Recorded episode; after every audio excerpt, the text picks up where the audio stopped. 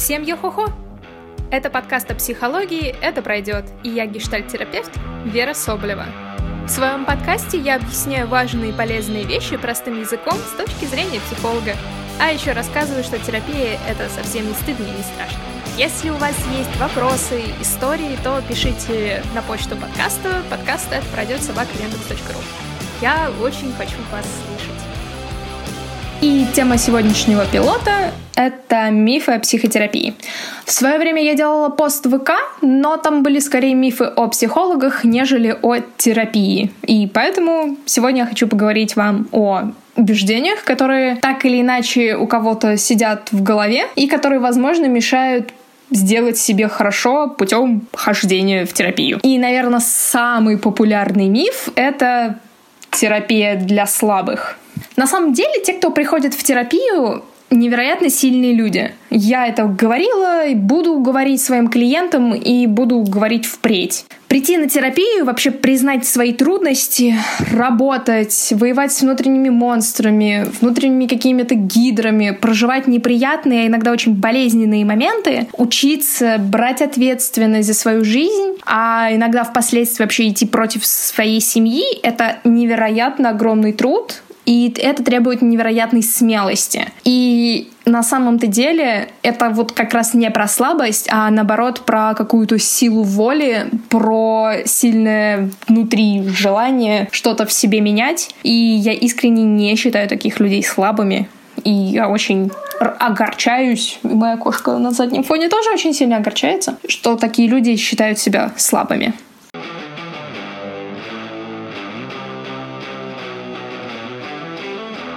Второй миф — это терапия для богатых. О, это один из самых популярных мифов, которые вообще встречаю в своей практике, жизни и вообще у людей. Тут я очень много хочу прояснять. И давайте сначала разберемся про богатых. Я ни в коем случае не отрицаю, что есть те люди, которые готовы отдавать за одну встречу много денег. А вот некоторые даже неприлично много денег. Но вот тут остановимся. Представим ситуацию.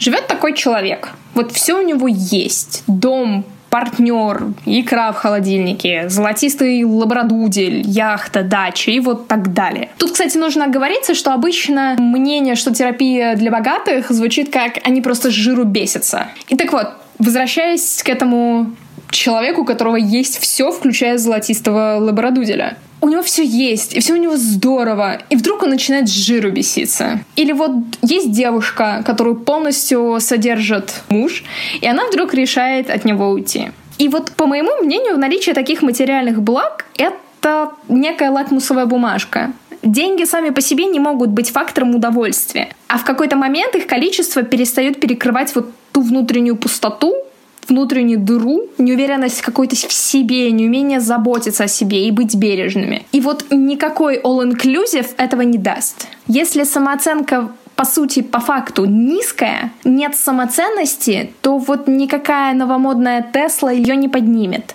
Если внутри женщины сидит маленькая испуганная девочка, то даже в браке с обеспеченным мужчиной это все равно рано или поздно выплывет наружу. И вот именно тогда начинаются проблемы. И можно обнаружить себя в самых разных местах. В постели с любовником, у онколога, у коллектора, да, у психиатрической больницы можно себя обнаружить. Так может лучше уж в кресле у психолога? Как-то более гуманно, нет?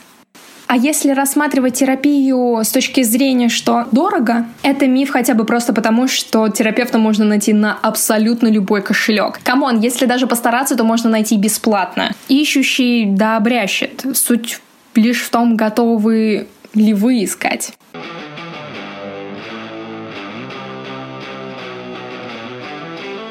Третий миф. Возьми себя в руки. О, это мое, наверное, самое любимое. Походу, тут вообще все будет мое самое любимое и самое вкусное. Вообще, мало кто вообще задумывается, что это значит. В наших российских реалиях я привыкла это считать как терпи тряпка. Ну, терпи плохое отношение к себе, терпи плохую работу, терпи малый заработок. Ну, все, что обычные люди называют зоной комфорта, из которой надо обязательно выйти. Как говорил мой коллега, ну такая это себе зона комфорта. Скорее уж зона это дискомфорта, и хочется как-то найти более адекватное времяпрепровождение, но да ладно. Так вот, возьми себя в руки. Для меня это все равно, что вешать внутри себя, знаете, взведенное ружье. Оно обязательно выстрелит. Прям вот как по Чехову. И хорошо, если по другим. А если оно выстрелит по его носителю? И по закону Мерфи оно выстрелит именно в самый невыгодный момент. Панические атаки, проблемы с алкоголем, химзависимости, психосоматика. И вот это тоже терпеть и встраивать как-то в свое расписание. Я прям уже даже вижу, как запой можно распланировать. М, что ты делаешь в субботу? Да, бухаю. Сила действия всегда равна силе противодействия. Чем больше сжимаешь, тем больше отдача. Так, может быть, не ждать?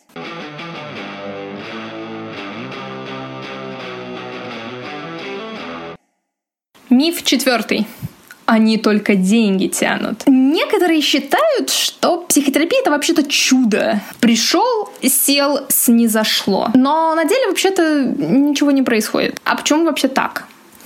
Потому что на самом-то деле процесс терапии невозможен без желания клиента. Ну вот невозможно ничего сделать с внутренними процессами, если обладатель этих самых внутренних процессов не хочет в себе ничего менять. Например, некоторые приходят в терапию, но не хотят ничего делать. Вот ну не хотят брать ответственность за свою жизнь. Вот просто хоть убейся. А в этом случае терапия, к сожалению, не работает.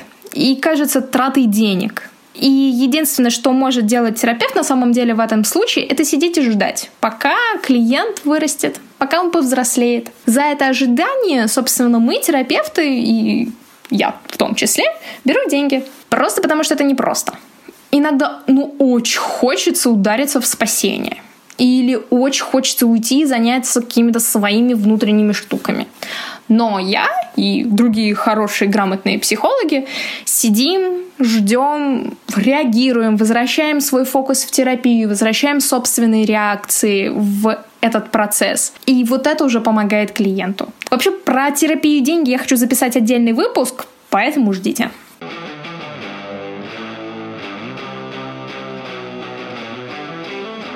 Миф пятый. Ой, задурят они тебе голову. Слушайте, я вот одно время ходила на французский. У меня была просто потрясающая преподавательница, я искренне верю, что в один прекрасный день я к ней вернусь. Не суть. Получала я там знания, читала всякие книжки и всячески выражала это в жизни разнообразными способами. Там общалась с иностранцами, делала домашку, пела песенки. Не, не суть. Родственники просто радуются, утирают слезы умиления платочками и ни разу не говорят, что мне всякое пассе-композе портит жизнь.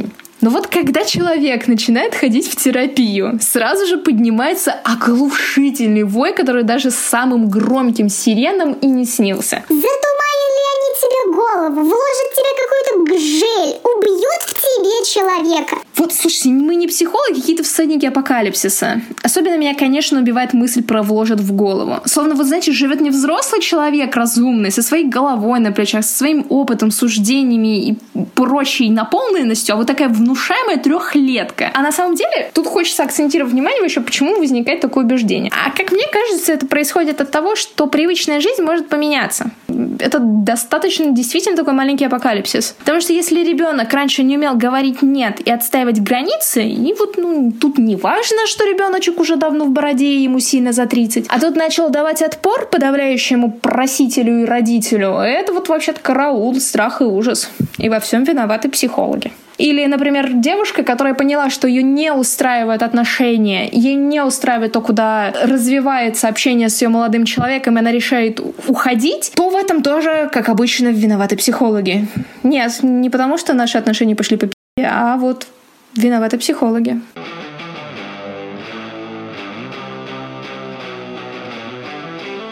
Миф шестой.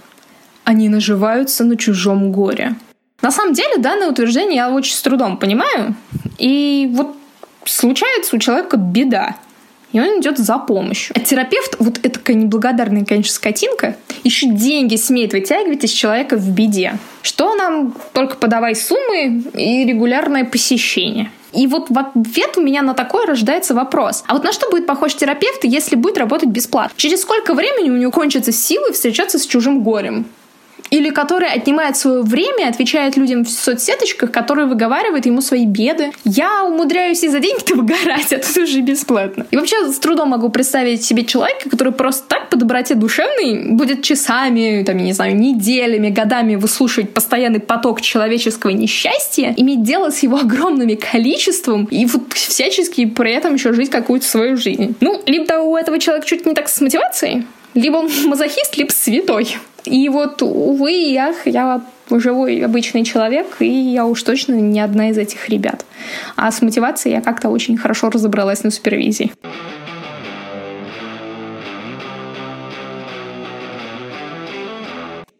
Миф седьмой это все заговор, обман, и на самом деле это ничего не работает. И вот тут хочется как на самом деле приглашать к своему личному опыту. Я в профессии с 2014 года, и все началось с длинной, почти трехлетней личной терапии. Там было очень много обучения, снова личная терапия, теперь снова учеба, терапия, супервизия, в будущем столько же и дальше еще больше. Ты, всякие интенсивы, конференции, тренинги, не суть. Я смогу с уверенностью сказать, что вот вряд ли я в такие сжатые строки стала бы тем человеком, кем я являюсь сейчас. Помириться с собой, своим телом, замедлиться, найти свое дело, людей, обустроить свою жизнь так, чтобы мне было комфортно, радостно и наслаждательно. Да, терапия для меня сработала на отлично. Возможно, я бы смогла это сделать и без нее, но вот в, какие ли сроки и смогла бы ли вообще, не знаю. Я очень не люблю задавать вопросы «а если бы?».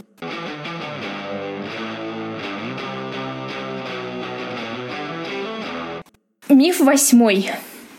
Эти люди душой торгуют. Эм, да, я не спорю, что чувства, эмоции, разум, опыт являются инструментом терапевта.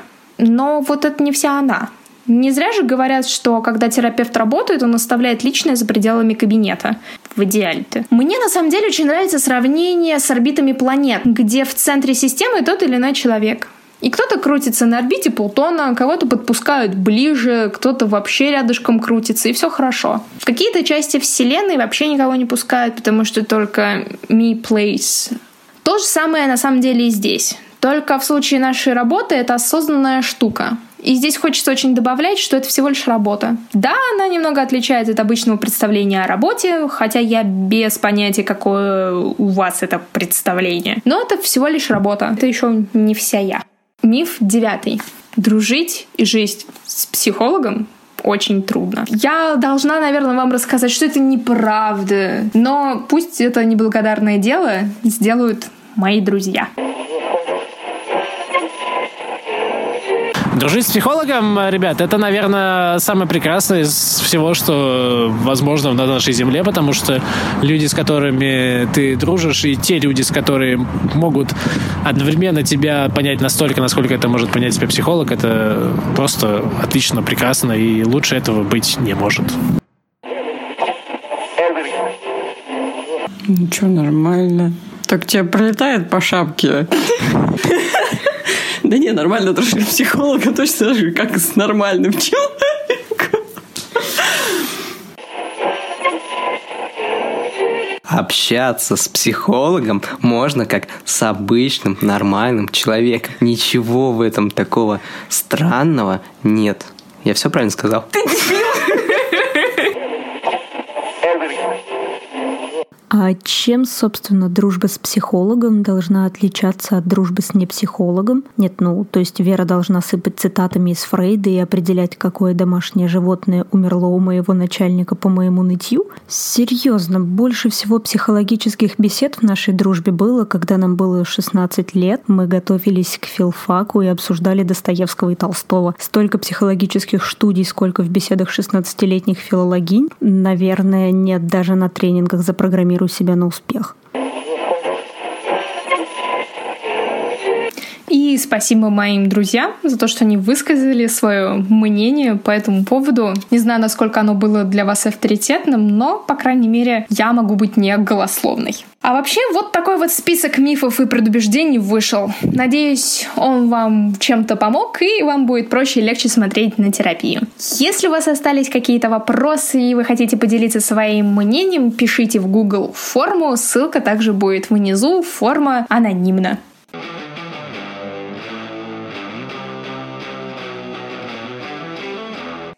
И на этом все. Это был подкаст «Это пройдет». Подписывайтесь на подкаст на iOS и Android и в соцсетях. Ставьте оценки, комментируйте, всячески давайте подкасту огня, чтобы о нем узнавало как можно больше людей. Мурчу, ваша Вера.